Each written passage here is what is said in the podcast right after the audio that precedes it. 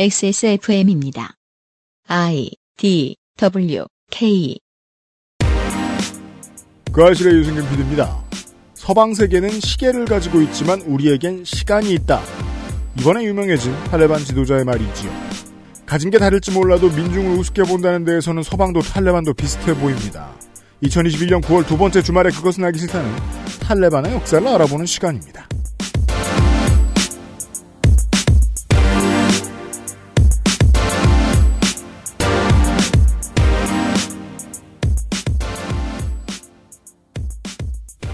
동성갑 덕진이 있습니다. 안녕하십니까. 백신을 맞고 그날 녹음하고 있습니다. 오늘 맞았어요? 네. 말로 하지.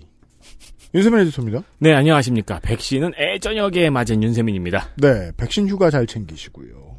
잠시 후에 목요일 시간에는 아프간의 간단한 천연사. 금요일 시간에는 어, 여러 세력 4대 군벌. 4대는 네. 아니죠. 5대인가? 진주, 하자라까지 아프면 진주 동네부 하자라. 하동 동인천 목포 네. 예 이런 세력들을 살펴보았고 탈레반에 대한 이야기를 할 시간입니다. 토요일에 그 알실은요. 그것은 알기 싫다는 아름다운 재단 18어른 캠페인 본연의 기능에 충실한 H&B 저주파 미니 마사지기 독일산 맥주 효모로 만든 데일리라이트 맥주 효모 비오틴 안심하고 쓸 수 있는 요즘 치약에서 도와주고 있습니다. 18 어른의 건강한 자립을 위해 함께 해 주세요. 아름다운 재단 18 어른 캠페인. 치약이 다 거기서 거기지 뭐. 그냥 싼 거 사자, 싼 거. 얘 봐라. 요즘엔 안 그래. 꼼꼼히 따져봐야지. 요즘엔 그럼 어떤 치약 쓰는데? 요즘엔 요즘 치약. 유해 성분이 의심되는 건 하나도 쓰지 않고 오직 자연 유래 성분으로만 만들었거든. 파라벤, 트리클로산, 합성 계면 활성제. 조금의 의심도 허락하지 않았습니다. 성분부터 효과까지 안심 치약, 요즘 치약. 요즘 치약 추석맞이 이벤트입니다. 종래 10 플러스 2를 했어요. 네, 10개월치를 사면 2개월치를 더 줘서 1년치를 딱 채워주는 그렇죠. 거기서 조금 더 진화했습니다. 네, 10 플러스 2를 반으로 나누면 다섯 더하기 하나죠. 그쵸 5 플러스 1입니다. 이게 뭐가 진화인가 싶기도 하겠지만 10개를 안 사고 5개를 그러니까 사도 말이에요. 하나를 더 주는 거예요. 대신 10개 사면 또 좋은 게 있어요. 그렇습니다. 그럼 5 플러스 1을 두 개 사면은 다시 10 플러스 2잖아요. 네, 그럼 변한 게 없는 이벤트잖아요. 그렇죠. 약간 면이 안 서요. 음. 그래서 10 플러스 3.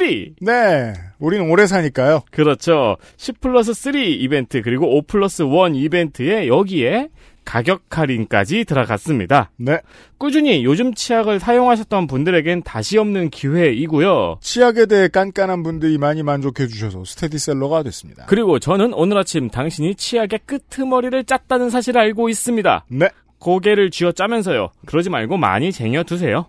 요즘 치약 행사 잊지 마십시오.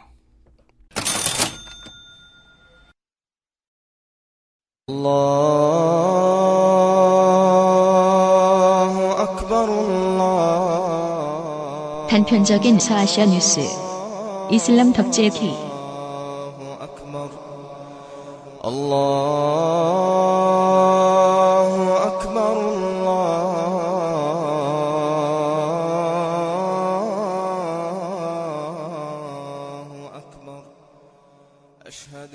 드디어 탈레반까지 왔습니다.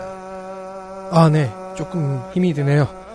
뜨거운 6시 저를 도와주길 바라며. 아, 근데 궁금한 거는 그렇게 이제 강력한 군벌이 있는데 각 지역을 음. 장악하고 있는 요점을 장악하고 있는 어째서 정권을 잡은 건 탈레반인가? 음, 그 얘기가 나오죠. 제일 먼 오늘은 좀 할 게 많거든요. 탈레반의 정신 세계부터 먼저 탐구를 하고 탈레반이 발응한 1994년부터 시작해서 현재까지 오는 과정들을 좀 간략하게 살펴볼 겁니다. 물론 간략해도 엄청 많지만 시작해 보겠습니다. 네. 탈레반의 설립자는 모하메드 오마르 라는 사람입니다. 60년생이니까 뭐 요즘 사람입니다. 이 사람은 남부 칸다하르주의 작은 마을에서 물라를 하고 있었습니다. 음, 에템. 이 경우엔 진짜로 이슬람 교사였어요. 음, 음, 진정 스승. 진짜 스승. 무자헤딘 내전 시기인 1994년의 어느 날 마을 사람들이 찾아와 오마르를 부릅니다. 물라 오마르. 마을 소녀 두 명이 무자헤딘 전사들에게 삭발당하고 강간을 당했다는 겁니다. 음. 아마도 시기적으로 보면 헤크마티아를 휘하였을 가능성이 좀 있어요. 그 가장 잔혹한 놈. 도움을 요청받은 오마르는 자기가 가르치던 제자들 30여 명을 데리고 그 무자헤딘이 주둔하고 있는 곳으로 갔습니다. 거기는 무자헤딘은 군대잖아요. 그쵸. 교사를 하는 물라 샌님이 뭘 믿은 걸까요? 음. 사실 물라 오마르는 소련이 쳐들어왔을 때 무자헤딘 전사로 전쟁을 치르다가 한쪽 눈을 실명하기까지 한 베테랑이었습니다. 아, 힘숨찐이었어. 음. 그러니까 마을 선생님이 어디선가 AK-47을 소총을 꺼내온 거예요. 네. 웃을 일이 아니군요. 소규모 무자헤딘은 오마르의 지휘 아래 무너졌고 헐. 범인들은 처형당해 탱크 포신에 전시되는 신세가 되었습니다. 와, 헐. 이거 약간 삼국지에서 유비 관우 장비가 처음으로 황건적 물리친 장면 같네요. 네, 제가 오늘 사실 왕좌의 게임이나 삼국지 같은 이- 인상을 드리려고 애를 쓰고 있어요. 근데 그 너무 나쁜 놈들이니까. 그렇죠. 자, 이후 물라 오마르의 그룹은 주변에서 중소 무자헤딘 간의 무력 분쟁이 발생해서 주민들이 고통을 받잖아요. 음. 그럼 달려가서 총으로 갈등을 중지하게 됩니다. 음. 탈레반의 시작입니다. 어. 네. 이 보통 이 그 동네 사람들에게 적은 사람들에게나마 정의의 사도로 사도로 이름 높은 사람.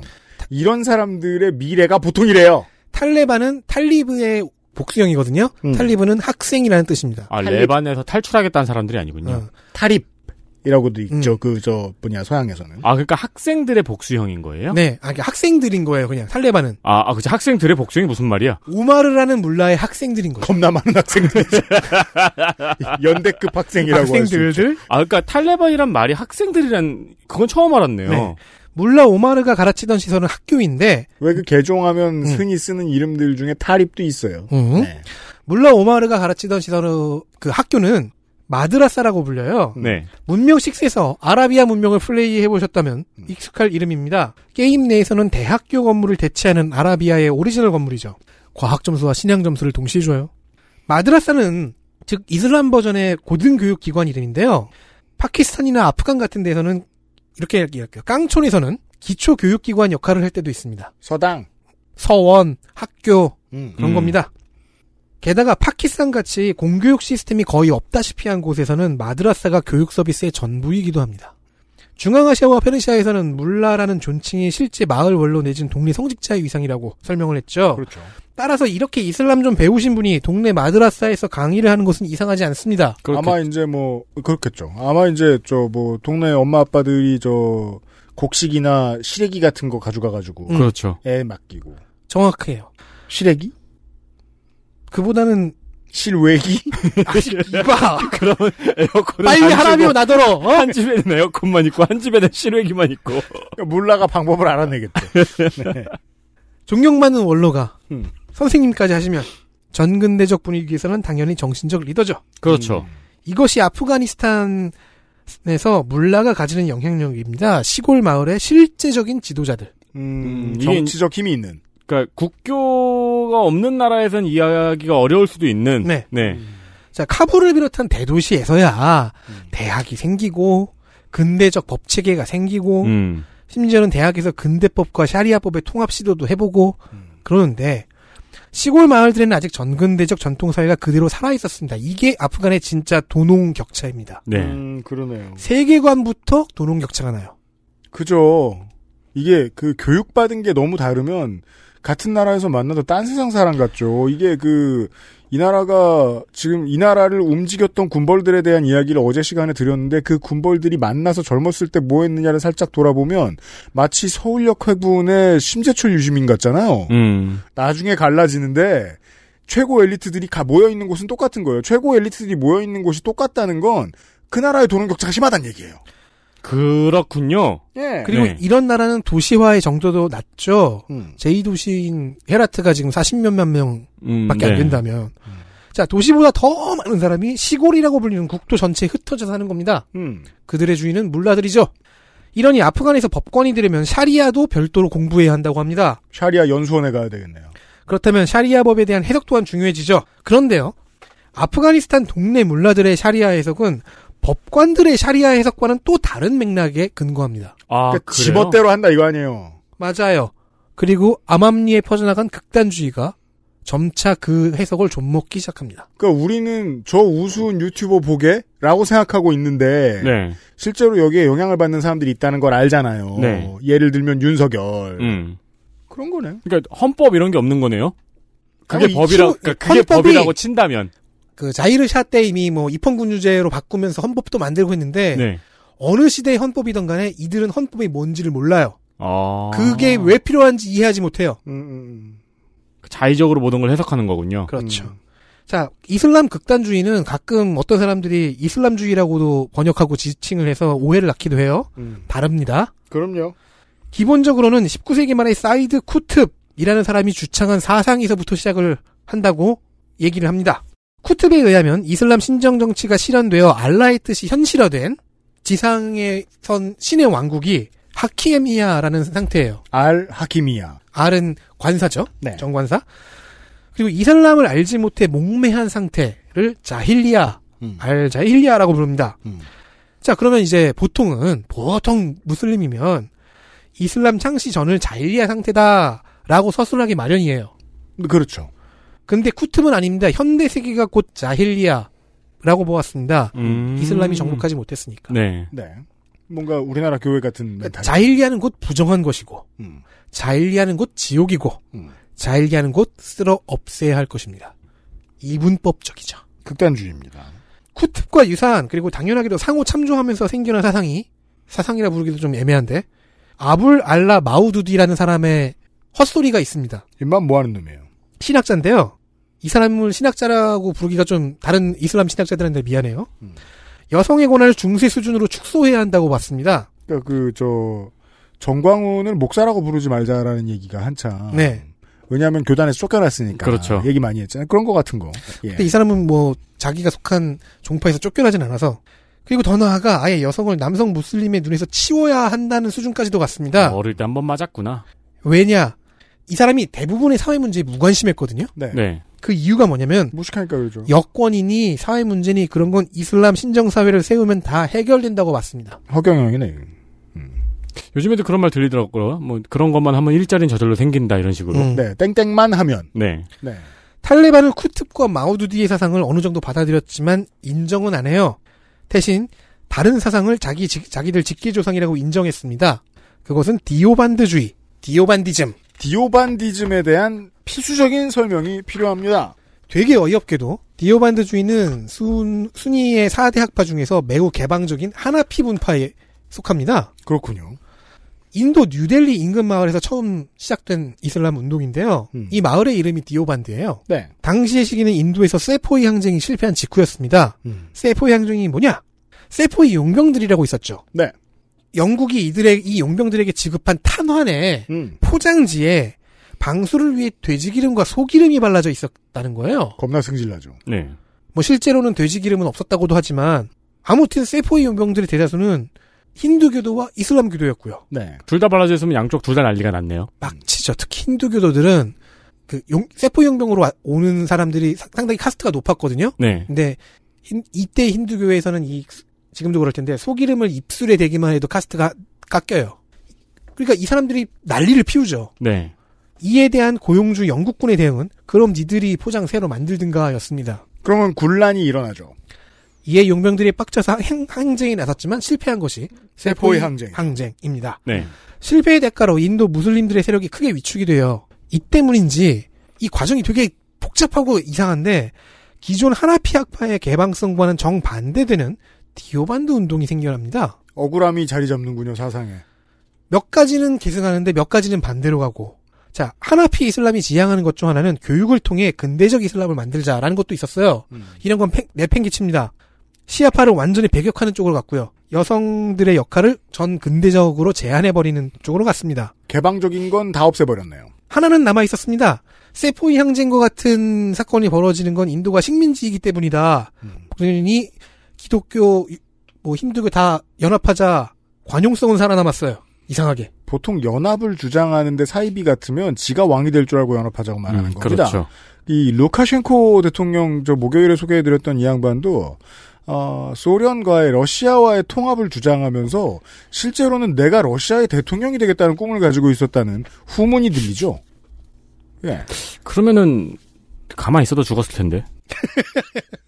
운도 좋아요. 지금 그- 살아있는 거 보면. 원자력 그러니까요. 공차를 대접받고. 네. 그리고 독립과 같은 중요한 정치적 아젠다를 실현시키기 위해서는 무슬림 간에도 위계 질서가 필요하다. 라는 아이디어로 나갑니다. 그게 뭔 무슬림이야. 평등성에 반하죠. 하지만 이 디오반드주의는 조금씩 퍼져나가 현재의 방글라데시에도 영향을 미쳤고요. 네. 영국에까지 건너갔습니다. 왜냐하면 파키스탄 인도에 영향력을 미치면 영국에 영향력을 미치거든요. 당연히 인도의 무슬림들이 파키스탄으로 분리 독립했을 때 파키스탄의 주류 이슬람이 됩니다. 아 망했네요. 그리고 슬금슬금 아프가니스탄 남부에도 좀 진출을 약간 했대요. 음. 그러니까 종교가 망하면 이게 문제예요. 어차피 파키스탄 북서부와 같은 민족이 살잖아요. 퍼져요. 디오반드 계열의 마드라사는 동시에 탈레반의 교육 세뇌 시설로 이용이 됩니다. 음. 파키스탄 그러니까 디오반디즘이 주류인 파키스탄의 지, 지원을 받으니까 음. 파키스탄은 그럼 자기네들 마드라사에 파슈툰족이나 자기네 그 골치 아픈 애들을 하층민들을 넣어놓고 세뇌를 한 다음 탈레반에게 병력으로 주는 거죠. 아, 신기하네요. 한 동네에서 분노해서 일어난 사건으로 한 동네에 생긴 사상이 이렇게 퍼져나가고 있는 거예요, 그러니까 지금. 지금 인도와 파키스탄 남부의 디오반드는 그래도 좀 제- 이성적인 우리가 이성적으로 이해할 수 있는 범위 내에 있어요. 그러니까 이렇게 얘기하죠. 일단 중앙 정부를 겁내기는 한다. 그리고 파키스탄까지는 좀 그래요. 음. 근데 파키스탄 북서부로 가면은 이- 이곳의 마드라스는 이제 팔레, 탈레반의 배럭이 됐어요. 음. 그리고 왕정 시절부터 아프간 정부는 근대화가 필요한 교육 시설에 절실했거든요. 네. 그러니까 파키스탄의 디오반드 계열 마드라사들에게 아프간 내에도 당신네들 분교 같은 걸 좀 건립을 해줘라. 우리 쪽에도 마드라사가 필요하다. 음. 라고 요청을 했어요. 돈 없을 땐 사설이 최고죠. 이 건립 지원 사업 자체는 크게 신통하게 뭐 재미를 보지 못했는데 이걸 본 파키스탄 정부는 무슨 생각을 했을까요? 이것은 통로다. 음. 이후 파키스탄 정부는 아프간에 은밀한 간섭을 해야 할 때 마드라사의 학생들을 이용할 수 있다는 아이디어를 얻은 것이고요. 디오반드 장학생. 탈레반이 등장했을 때는 마드라사를 통로로 탈레반을 탈레반의 병력을 지원해주는 걸 생각해낸 거죠. 음. 자, 탈레반이 등장하기 직전쯤에는 파키스탄의 디오반드주의도 조금 변질이 좀 됐어요. 어, 파키스탄이 친미 노선을 잡으면서 근처에 친미 국가 누가 있죠? 사우디아라비아가 있죠. 네. 이러면서 사우디아라비아의 와하비즘이 수입이 됩니다. 닮아갑니다. 사이비의 특징이죠. 다행스러운. 빨리 변합니다. 이 이전까지는 그래도 디오반드주의가 현실의 두 발을 딛고 있었는데 이때부터 점점 이상해지는 거죠. 음. 파키스탄의 디오반디즘이 지금도 디오반디즘은 있어요. 그, 그런데 파키스탄 쪽이 좀 이상할 뿐. 이 사람들은 엄청 강경한 원리주의자 같은데 이상하게 영향을 되게 많이 받네요. 강경한 원리주의자들의 비슷한 사람들끼리. 비슷한 사람들, 그- 사람들끼리 서로 닮아가는 거예요. 좋은데 싶으면 갖다 붙이는 습관이 있네요. 음. 자, 그 원인 중 하나가요. 마우두디의 사상에 경도된 사람들이 당대의 파키스탄 지도층에 들어갔기 때문입니다. 지도층에 있을 때 마우드디의 사상을 따르는 게 되게 유리했나 보네요. 그러니까 이게 진정 스승의 영향을 받은 윤석열이 네. 자, 그러면 탈레반은 모든 영향을 다 받았어요. 이 좀 타락한 버전의 디오반드주의를 계승해서 더욱 완고한 형태로 다듬어서 자기들의 기초 세계관으로 삼고요. 네. 당연하죠. 왜냐면 자기 파키스탄에서 자기들 마드라스의 학생들이 병력으로 쓰라고 보내줬으니까. 예, 예. 그 마드라사는 와하비즘의 영향을 받은 물라들이 강의하는 디오반드 계열 마드라사였고 음. 다른 형태의 교육기관은 경험해 보지도 못한 하층민 학생들이었습니다. 이 도농 격차는 세상에 대한 경험이 전무한 청년들을 키워냅니다. 가만히 있자. 그러면은 저 윗지역에서 모하메드 오마르가 학생들과 함께 어 무자헤딘을 썰고 세력이 점점 키워지고 있는데 어 인도와 파키스탄을 거쳐서 위로는 지금 디오반디즘이 올라오고 있고 그러니까 이렇게 되는 거죠. 직접적으로는 파키스탄의 디오반디즘 사상을 갖고 간접적으로는 쿠툽, 마우두디, 와하브의 영향을 받은 전근대적 극우 이슬람 단체가 아프간 내에서 생겨났다. 그게 탈레반이다. 전군대적 극우 이슬람 단체가 생겨나게 된 이유를 들으셨습니다. 그렇다면 의심해봐야죠. 왜 이런 학생들과 물라 오마르는 잘 맞았는가? 음 그러니까 그게 어떻게 마- 만났을까요? 오마르도 비슷한 루트를 타면서 교육을 받았을 가능성이 높죠. 음. 네. 탈레반이 워낙 상층 부에 대한 비밀주의가 심해서 오마르는 사망할 때까지 이 사람의 구체적인 무, 마인드셋이라고 할까요? 네. 아니면 음, 그런 이- 것들이 잘 드러나지가 않았어요. 네. 그런데 역추적해 나가 보면 이렇다는 거죠. 음. 그리고 탈레반은 이렇게 아프간 역사 최초의 극단주의 단체가 됩니다. 이전 혹은 당대의 급진 이슬람주의자들도 이 정도의 극단성을 안 보여줬어요. 기껏해야 사우디를 등에 업은 사이아프의 와하비즘 단체가 전부였는데 이들도 약간은 아프간화돼서 사우디의 와하비즘보단 조금 온건했거든요. 이들을 한참 뛰어넘는 극단주의가 등장한 것입니다. 그리고 탈레반 거기서 한 발 더 나갑니다. 자, 파슈툰족이잖아요. 파슈툰 패권주의가 기본에 깔리죠. 민족주의 얹어야죠. 네. 하자라 다 죽여라. 타지크 놈들 어딜 기어 올라오느냐. 음. 타민족 혐오 정서가 따라오고요. 디오반디즘의 특징 중 하나가 사회 내 위계 질서를 설정한다고 했잖아요. 네. 이게 신분제 정서의 형태로 바뀝니다. 이게 음. 가장 기이하죠. 무- 이슬람 사회인데 카스트를 꾀한다. 그러면 이 카스트는 어떻게 나뉘느냐? 아까 말했잖아요. 자힐리아. 저것들은 자힐리아에 속했으므로 죽여도 된다. 그러니까 내가. 마음에 안 드는 사람이면 이슬람을 못 배운 자로 규정하고 죽이거나 가- 강탈할 수 있죠. 아하. 그런 논리가 만들어지는 거예요. 그리고 마오두디의 특징인 극단적 여성 혐오도 나오 그 끼어들고요. 신정 체제에 대한 무조건적인 찬양도 들어오고요. 쿠트베 지금 말씀하신 것처럼 쿠트베 이분법적 세계관이 더 씌워지고요. 음. 자, 그럼 이런 사람들이 사회를 경영할 때 시- 필요한 각종 판단들이 있잖아요. 네. 무엇에 근거할까요? 샤리아법 그걸로는 부족하죠. 그걸 따르면 저렇게 못하죠. 샤리아법이 모든 걸 해- 웬만한 걸 다 해결할 수 있다면 이걸 왜 근대화해야 된다는 얘기가 나오겠습니까? 음. 파슈툰 원리라는 불문율이 끼어듭니다. 아니, 파슈툰 원리는 파슈툰족의 전통적인 판단 체계입니다. 당연히 전근대적입니다. 샤리아보다 더. 파슈툰 원리가 샤리아만큼의 무게감을 갖는다면 샤리아 해석도 이상해지겠죠? 이게 들어온 순간 탈레반은 완벽하게 사이비가 됩니다. 그러네요. 그러니까 지금 이슬람에서 가장 먼 세력이네요. 우리가 이제까지 들어본 이 아프간의 역사에서. 그게 이란이 이란과 터키가 계속 얘기하는 겁니다. 자 개보 그래, 그래 서 이상해져요. 개보상으로는 이 탈레반은 하나피에 속해야 돼요. 이거는 약간, 그니까, 레고랑 옥스포드를 함께 섞어서 조립한 걸 넘어서서, 뭐, 레고랑 지점토. 뭐, 레고랑, 조리퐁. 그렇죠. 지점토랑 조립퐁. 이런 거를 같이 조립한 성 같은 느낌이네요. 제가 이제 예를 좀 들어볼게요. 여성 환자가 남성 의사에게 진료받는 상황이면 여성의 노출은 가능하다가 하나피파에서 내렸던 파트와, 그러니까 유권 해석입니다. 음. 해석 판례죠. 네. 샤리아를 해석한 판례. 탈레반은 반대입니다. 절대 그래서는 안 되고 오히려 여성이 이슬람과 자기 가족의 명예를 실추시켰으니 살해해야 한다. 이게 탈레반의 파트와입니다. 사이비네요. 그럼 여성 의사에게 진료를 받아야 된다는 얘기인데 탈레반 당신들은 여성의 교육받을 권리를 부정하잖아요. 지금은 좀 인정하고 있지만 부정하잖아요. 여성은 뭐 죽으란 얘기입니까? 탈레반은 대답하지 않습니다. 일단 탈레반 그러니까 소속 모르는 거예요, 그러니까 지들이. 탈레반 소속 물라들에게 파트와를 내릴 권한이 있는지는 둘째 칩자, 칩시다. 네. 음. 근데 이게 샤리아에 어긋나요. 명예살인은 샤리아에 없어요. 음. 파슈툰 원리에는 있어요. 그러면 이렇게 보죠. 동급이 아니에요. 파슈툰 원리가 샤리아보다 상위일 수도 있어. 이 사람들 머릿속에선. 그렇게 얘기하지 않지만. 그냥 유리한 거 같, 유리한 건 더 상인 거죠, 뭐. 너무너무 멀리 갔네요. 또한 평등을 지향하는 쿨한의 방향성과는 달리 탈레반은 여성을 노예에 가깝게 인식하는 것 같아요. 성폭행을 일종의 징벌처럼 인식해요. 이, 이 사람들은. 당연히 범죄 행위를 징벌로 사용, 징벌 수단으로 사용하는 건 이슬람에서도 금지합니다. 자신들의 야만적인 공포 통치가 목매에서 율법을 제대로 안 지키는 무지렁이들, 자힐리아들에 대한 징벌이라고 여긴다는 증거는 여러 가지가 있는데요. 자기들이 해석한 율법대로의 모습을 보이지 않는 사람에게 몽둥이 등의 체벌을 가하는 곳, 경우도 있어요. 근데 체벌을 받는 대상들이 당연하게 성인들이에요. 음. 사실은 아이들에게도 가하면 안 되는데 이게 종파를 막론하고 마드라사에서 좀 사회 문제가 좀 된 적이 마- 좀 오래됐어요. 왜 애들에게 체벌을 가하냐? 체벌 가하지 말라고 했는데. 그래서 이걸 이, 이 체벌 관습을 없애려고 뭐 아랍 쪽 이슬람에서는 되게 노력하기도 하고 했는데 네. 얘네들은 지금 성인한테 체벌을 가하고 있는 거예요. 아, 아이가 아니니까. 그럴까요? 자, 이슬람 사도들의 언행록인 하디스, 쿠란에 이은 제2경전이죠. 여기에는 선을 권장하고 악을 책망할 때는 칼을 쓰지 말라는 구절이 있습니다. 네. 올바른 교정 행정을 얘기하는 그러니까 건데. 우리가 이 문구를 보면은 네. 폭력을 쓰지 말고 훈계하라고 해석을 하잖아요. 네. 음. 탈레반은 칼만 안 씁니다. 그래서 총과 몽둥이로 훈계합니다. 칼을 쓰지 말라고 밑에 가로치고 AK-47은 괜찮다 이렇게. 그런 얘기예요. 네. 그러니까 선지자가 AK-47은 괜찮다고 하시었다라고 해석하는 음. 왜곡이죠. 이게 IS의 세계관과도 매우 흡사하죠. 그들의 행동 양식과도.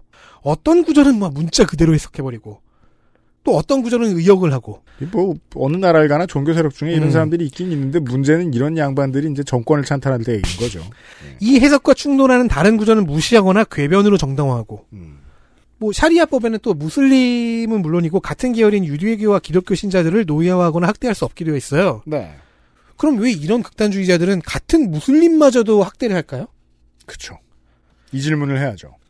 탁피르, 탁 피르라는 개념이 극단주의에 있기 때문입니다. 새로운 단어네요. 그건 뭡니까? 이슬람에서 다른 종파를 보는 시선은 보통 이제 좀, 좀 잘못된 길을 가지만 어쨌든 형제자매, 네. 대승적 차원에서는 네. 그래서 어느- 차별을 할 때는 있지만 결국 대승적 차원에서는 형제자매인데 음. 탁피르라는 개념은 원래 이런 대부분의 이슬람 종파에 없어요. 이건 자신들만의 정통으로 설정하고 그 외의 모두를 배교자로 보는 배타적인 시선입니다. 탁피르 배교자입니다. 쿠툽식의 이분법적인 세계관에서 정통이 아닌 배교자들은 모두 자힐리아일 뿐인 거예요. 따라서 가혹한 징벌이 당연시되죠. 사람이 아니니까. 여러모로 어, 전쟁을 좋아하는 포퓰리즘 정치에 네. 맞닿아 있습니다. 정확합니다. 자, 이런 식으로 사상적 기반을 만들어낸 집단이 파슈툰족의 열광적인 지지를 받아냈다는 점은 시사하는 자가 큽니다. 그러니까 이게 전국이 불안하면 이런 놈들이 나오죠. 그리고 지지를 얻어내고요. 네. 시골 파슈툰족 상당수의 지지를 받았다고 해야 정확한 서술이겠네요. 음, 물론 이게 전쟁 오랜 내전 후에 벌어진 그러니까 오랜 전쟁 후에 무자히딘끼리 내전까지 하니까 피곤하기도 하죠. 그 많이 죽고 네. 소련과 다른 무자히딘들한테 뭐 학살당하고 약탈당하고 전쟁 범죄 때문에 이가 갈리고 특히 헤크마티아르 같은 경우에는 그 자기가 저지른 전쟁 범죄 때문에 지지를 계속 잃고 있었거든요. 네. 그런데 탈레반이 전쟁 범죄를 단죄하면서 등장했어요. 그게 문제죠. 사이다죠. 청량감이 어우. 그래서 착시 효과가 생겼을 수는 있겠어요. 음. 하지만 근본적으로 그 지지를 설명할 방법은 하나예요. 탈레반의 전근대적인 세계관과 법에 대한 세상에 대한 이분법적 시각은 시골 파슈툰족의 입맛에 맞았다는 거예요. 네, 그죠. 빠른 이해를 돕고 아 이게 어딜 가나 사이다는 끝에 이게 실 따라가 보면 극단주의가 있어요. 여기에 전쟁 보급을 약탈에 기대거나 하면서 손에 뭐 무기를 들어서 신이 난 머저리 무자히딘들이 이유 있는 피해 의식을 만들어 줍니다. 그렇죠. 물라 오마르가 이들에게 복수하는 과정에서 이들 또한 무기를 들고 마음대로 하니까 피해 의식에 만족되고 해방감을 느낍니다. 죄책감이 없진 않았겠죠. 근데 물라들은 그런 사람들에게 저들은 자힐리아에 속한 배교자다, 탁피르다, 마음대로 때리고 죽이고 강간해도 알라의 뜻을 따르는 것이다 라며 합리화해 줍니다. 음, 그리고 아까부터 간간이 되게 희한하게 들어가 있네요. 그게 제일 섬뜩한 지점이에요. 그러니까요.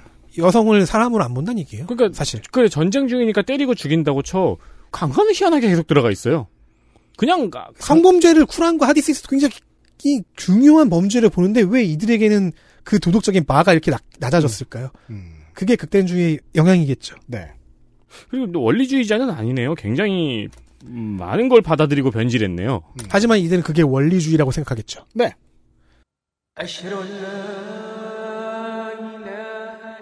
자, 그러면은 탈레반을 위시한 극단주의자들에게 이슬람의 도덕률의 원천인 쿠란, 하디스, 샤리아는 사실 중요한 게 아니란 얘기가 됩니다. 음. 없죠. 오히려 탁피르들에게 한계 없는 징표를 안겨도 되게 해주는 왜곡 가능한 기준일 뿐입니다. 이 어릴 때부터 말이에요. 왜곡 자주 하다가 용서를 자주 받으면 아주 미쳐 돌아가요. 네. 예. 그럼 아마도 파슈툰 완리 또한 그런 것일 거예요. 음. 수단일 뿐일 거예요. 음, 그러면 남는 건 뭐죠? 하고 싶은 대로 하는 사람들이라는 민낯입니다. 우리는 댓글에서 가끔 분노에 찬 사람들을 볼 수 있어요. 그 사람들은 댓글에 분노와 피해 의식을 쏟아낼 때만 그런 사람이 돼요. 그렇게 믿고 싶어요. 네. 근데 탈레반의 경우엔 그걸 자기들의 정책과 전쟁과 세계관의 핵심으로 가져왔어요. 무기를 들고 점령지로 들어가면 내내 그런 사람이 되어버려요. 그죠. 그 댓글이 인생의 패턴인 사람이 되죠. 그런 사람들이 이런 사람들의 지지를 등에 업고 파키스탄의 극단주의적 마드라사에서 생산된 병사들과 함께 파키스탄과 미국의 지원을 받으면서 진격을 합니다. 큰 그림상 본인들이 이런 사람들이라는 사실을 알 리가 없어요. 강력하지 않을 수가 없죠. 음, 탈레반은 칸다하르를 점령하고 3개월 뒤에 남부 12개 주를 다 석권해버립니다. XSFM입니다.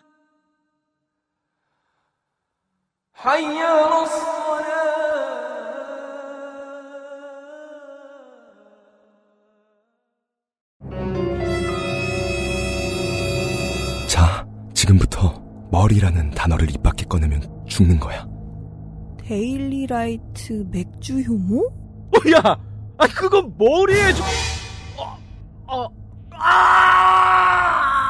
말할 수 없는 고민? 직접 확인해 보세요. 데일리 라이트 맥주 효모. 퇴소하는 게 엄청 큰일일 거라고 생각했거든요. 근데 너무 아무렇지 않게 집이 바뀌어 있더라고요. 제가 무슨 생각이 들었냐면, 어, 그러면 나는 이제 내 스스로 나를 찾아야 되는구나. 내가 할 수 있는 일 찾아야 되는구나. 만 18세가 되면 보육원을 나와 자립 정착금 500만 원으로 자립해야 합니다. 이렇게 보호가 종료되는 아이들은 한 해 약 2,500명. 이들은 어떻게 살아가고 있을까요? 18 어른의 건강한 자립을 위해 함께 해주세요. 아름다운 재단 18 어른 캠페인. 요즘 치약은 판매액의 10%를 소아암 재단에 기부합니다. 나누고픈 사람들의 치약. 좋은 치약, 요즘 치약. 스물여덟, 스물아홉, 서른. 운동 후에 휴식할 때, 엄마 이건 뭐야? 알찬비 마사지기. 추석하면 마사지죠. 추석 패키지 마사지기 2개, 소형 패드 4개, 그리고 대형 패드 2개 구성의 가격은 단돈 19,800원입니다. H&B 미니 마사지기 패키지 행사입니다. 그렇습니다. 수량이 수량이 그리 많지 않았습니다. 많이 네. 팔려가지고 많이 안 남았어요. 창고 채워놓은 거 이제 거의 다 썼습니다. 그렇습니다. 근육이 뭉치거나 쑤실 때 강력한 전기 자극으로 도움을 줄 수 있습니다. 남용하지 마시고요. 혹시나 이제 선물 돌릴 곳이 많다. 여러 개 사고 여러 개 들고 가기도 힘들다. 네. 그럼 그냥 미니 마사지기 여러 개 해가지고 쫙 돌리시는 것도 어, 그럼요. 가격적으로도 부담이 없고 그리고 어르신들 마사지기 다 좋아하시니까요. 네. H&B 마사지기 액세스몰에 있습니다. 있습니다. 이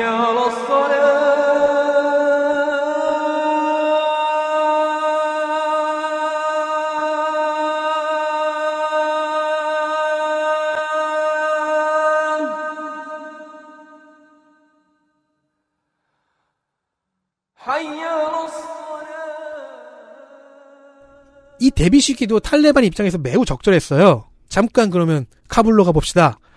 소련이 물러가고요. 끈질기게 버티던 공산 정권의 나지불라도 패배했어요. 그때가 1992년이거든요. 카불에서는 무자히딘 파벌들을 정당으로 바꾸고 공화국을 만들어 보자는 지- 작업이 시작됩니다. 네.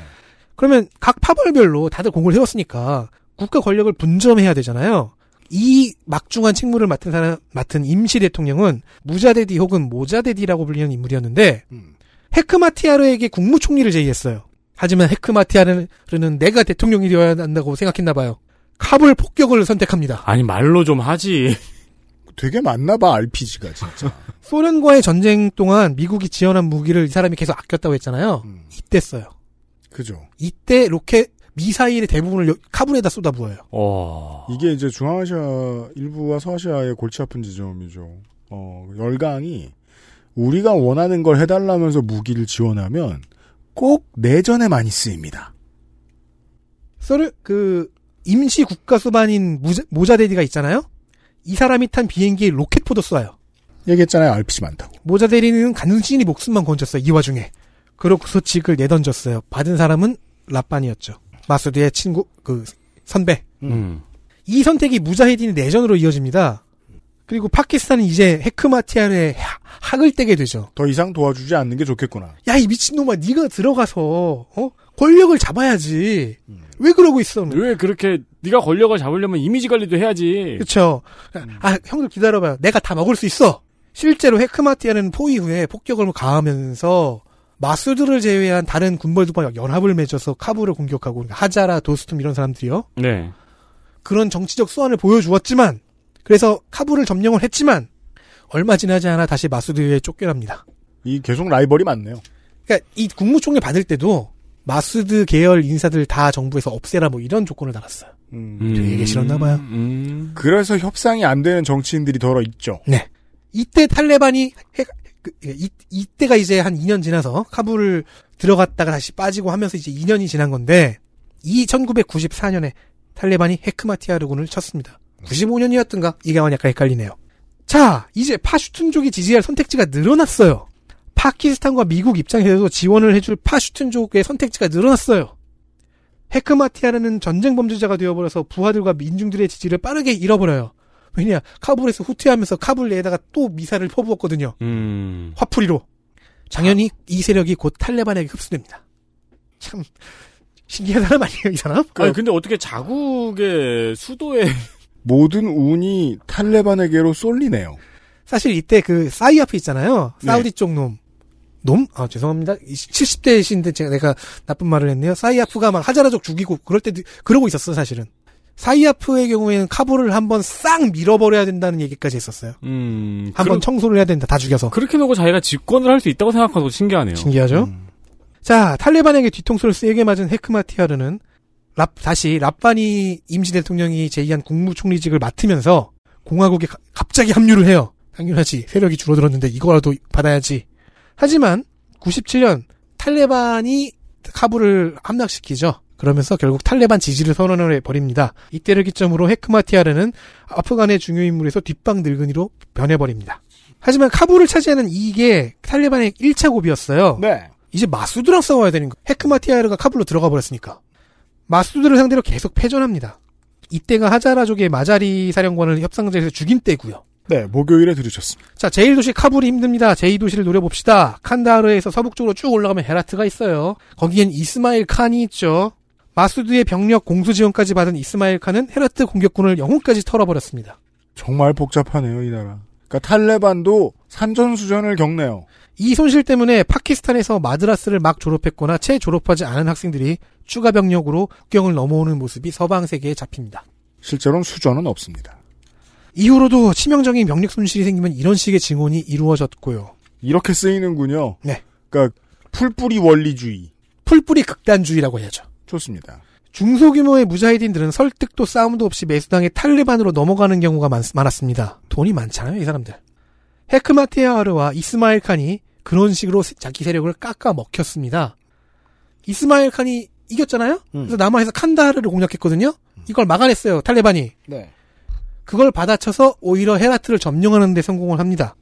이게 또 어떤 소스에서는 매수해서 이겼다고도 하고 어떤 소스에서는 이 시기에 잠깐 도스트미 북부 동맹을 배신하고 혹은 뭐 북부 동맹에 합류하기 전에 탈레반 편에 서서 헤라트를 공격했다고도 하고 한편 모자데디의 후임으로 임시 대통령이 취임한 라파니는 통합과 권력 분배는 안중에도 없게 행동하고 있었고요. 마수드는 라파니에 대한 신뢰를 잃어갔습니다. 그러니까 그 전에 있었던 군벌들이 모여있던 정부가 통일성을 발휘하는 건 아주 어려워. 이 사람들이 서로 알력 다툼 하고 있을 때마다 탈레반은 늘 좋았다. 뭐 그- 계속 그래도 마수드는 승전을 하면서 막아내고는 있었어요.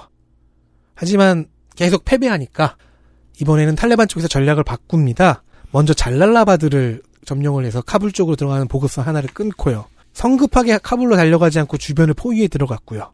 이게 헤크마티아르가 전에 저- 바로 이 직전에 점령했을 때 똑같은 방법을 썼거든요. 포위당하면 답이 없습니다. 마수드는 결국 판지 시르주로 후퇴해야 했습니다. 즉 탈레반은 마수드를 상대로 이겨서 카불을 얻은 게 아니에요. 마수드가 후퇴했기 때문이죠. 네. 이때가 이제 탈레반의 성격이 행정적 성격이 변화한 시점이기도 해요. 음. 일단은 잔악성이 드러났어요. 공산 정권의 마지막 대통령이었던 나지불라 유엔 사무소의 유폐 상태였거든요. 네. 이 사람을 꺼내어 보더니 유엔 사무소로 쳐들어갔다는 얘기예요. 네. 고문을 길거리에서 고문을 가하고요. 죽여서 그 처, 공개 처형을 굉장히 잔악하게 하- 한 다음에 또 탱크 포신에 걸어 놓습니다. 음. 이 카불 시민들은 맨 처음에는 지겨운 내전에서 벗어나겠구나. 최소한 헤크마티아르가 폭격하던 시절보다 낫겠지. 근데 웬걸 샤리아를 들이대는데 그것도 좀 이상한 샤리아 해석이에요.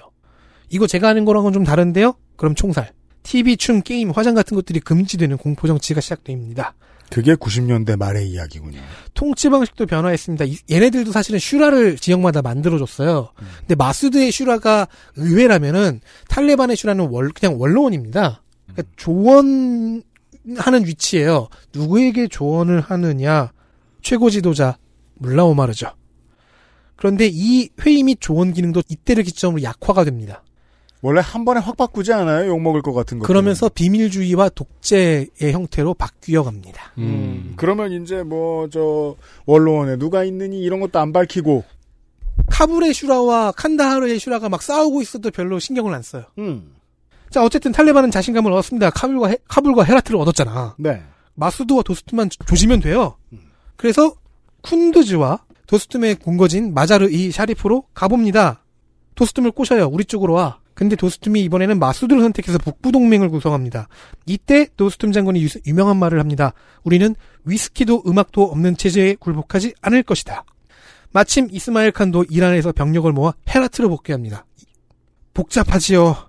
탈레반과 마수드는 판지 시르주 경계에서 일진일퇴를 주고받고 있었고요. 네. 이때 재밌는 사건이 하나 발생합니다. 전쟁의 판도를 바꿔요. 마자르이 샤리프에서 말릭 팔라완이라는 장군이 배신을 합니다. 네. 도스툼이 북부 동맹에 들어간 후에도 탈레, 탈레반이 꼬신 적이 있어요. 근데 이때 도스툼이 원한 거는 북부에 대한 독자적인 지배권이었어요. 탈레반이 들어줄 리가 없잖아요. 그리고 배신으로 흥한 자는 배신으로 망합니다. 96년 도스툼 휘하의 장군 팔, 말릭 팔라완이라는 사람이 도스툼을 배신하고 탈레반에 팔아넘깁니다. 뭐 이게 이제 군벌 시대니까 음. 주군을 팔아넘겼다. 말릭의 형을 도스툼이 죽였다는 루머가 있었거든요. 음. 그래서 말릭 때문에 도스툼은 우즈베키스탄으로 탈출해야 됐고요. 마자르 이 샤리프의 북부에도 드디어 탈레반이 들어옵니다. 이건 일파만파로 퍼져나갑니다. 이스마일 칸도 당했습니다. 네. 이, 이 사람 배신당하는 역할이잖아요. 아니 도스툼의 오른팔인 말릭이 식사 좀 하시죠 하면서 불러낸 자리 에 나갔어요. 근데 거기 탈레반이 있는 거예요. 아. 붙잡혔어요. 칸다하르의 감옥에 갇혀버렸어요. 이렇게 헤라트도 얻었어, 얻었어요. 말릭 팔라완 한 명 때문에. 그런데 말릭은 도스tum과 똑같이 북부의 지배권을 요구했고요. 역시 들어줄 리가 없죠. 탈레반은 말릭 휘하 병력을 무장해제하려고 했는데요. 자, 말릭 팔라완은 도스tum 밑에서 무엇을 배웠을까요? 배신입니다. 네. 말릭은 자기 병력은 물론 함께 무장 해제를 당하고 있던 하자라족 민병대까지 끌어서 끌어들여 내부 봉기를 일으켜 탈레반 병력을 일방적으로 학살하는 2차 배신을 때립니다. 다시 또 탈레반 뒤통수를 친 거죠, 지금? 그리고는 마수드에게 연락을 넣어 그쪽으로 붙었습니다. 근데 이게 탈레반이 북부까지 올라왔어라고 깜짝 놀라게 되는 이란과 우즈베키스탄이 깜짝 놀라게 되는 계기가 됩니다. 아, 그렇군요. 그래서 하자라족과 마수드에게 지원이 드디어 조금 들어갑니다. 음. 외국의 지원이. 네. 그러면 이 상황을 탈레반이 뒤집으면 북부를 다시 얻어야 되겠죠? 네. 쿤두즈가 이때 탈레반의 손에 들어갔어요. 그래서 이 부대가 다시 서진해서 말릭을 치고 근데 또 도스툼이 돌아와요. 복잡합니다. 도스툼이 그래서 막아내려고 하는데 못 막아내요. 왜냐 마자르이 샤리프를 그때 하자라 민병대가 통제하고 있었는데 통제권 내놓으라고 땡깡 부렸거든요. 네. 결국 하자라 민병대도 다 죽고 도스툼은 다시 터키로 망명 갑니다. 그러면서 하자라족에게도 치명타를 안겨요. 바미안을 점령하는 데 성공을 해서 바미안 석부를 부수고요. 그러네요. 이때 탈레반이 파괴한 유물이 2100여 점에 이른다고 합니다. 이런 행위는 쿠란을 위배한 것이기도 한데 쿠란에 따르면 우상 파괴는 축복받을 행위가 맞는데 이 파괴 때문에 비무슬림들이 분노한다면 금지됩니다. 네. 심지어 이때는 같은 무슬림들도 화냈잖아요. 그래서 이제 그 10세기 이전의 정복 전쟁의 기록들을 보면 그때의 우상들이 파괴되지 않은 이유가 그건 거죠. 어쨌든 이제 북부를 얻었어요, 사실. 도스툼과 말릭을 쫓아내면서. 그리고 쿤드즈에서 동쪽으로 가서 결국 마수드의 배후를 차지하는데 성공합니다. 판지시르주가 완전 포위됐죠.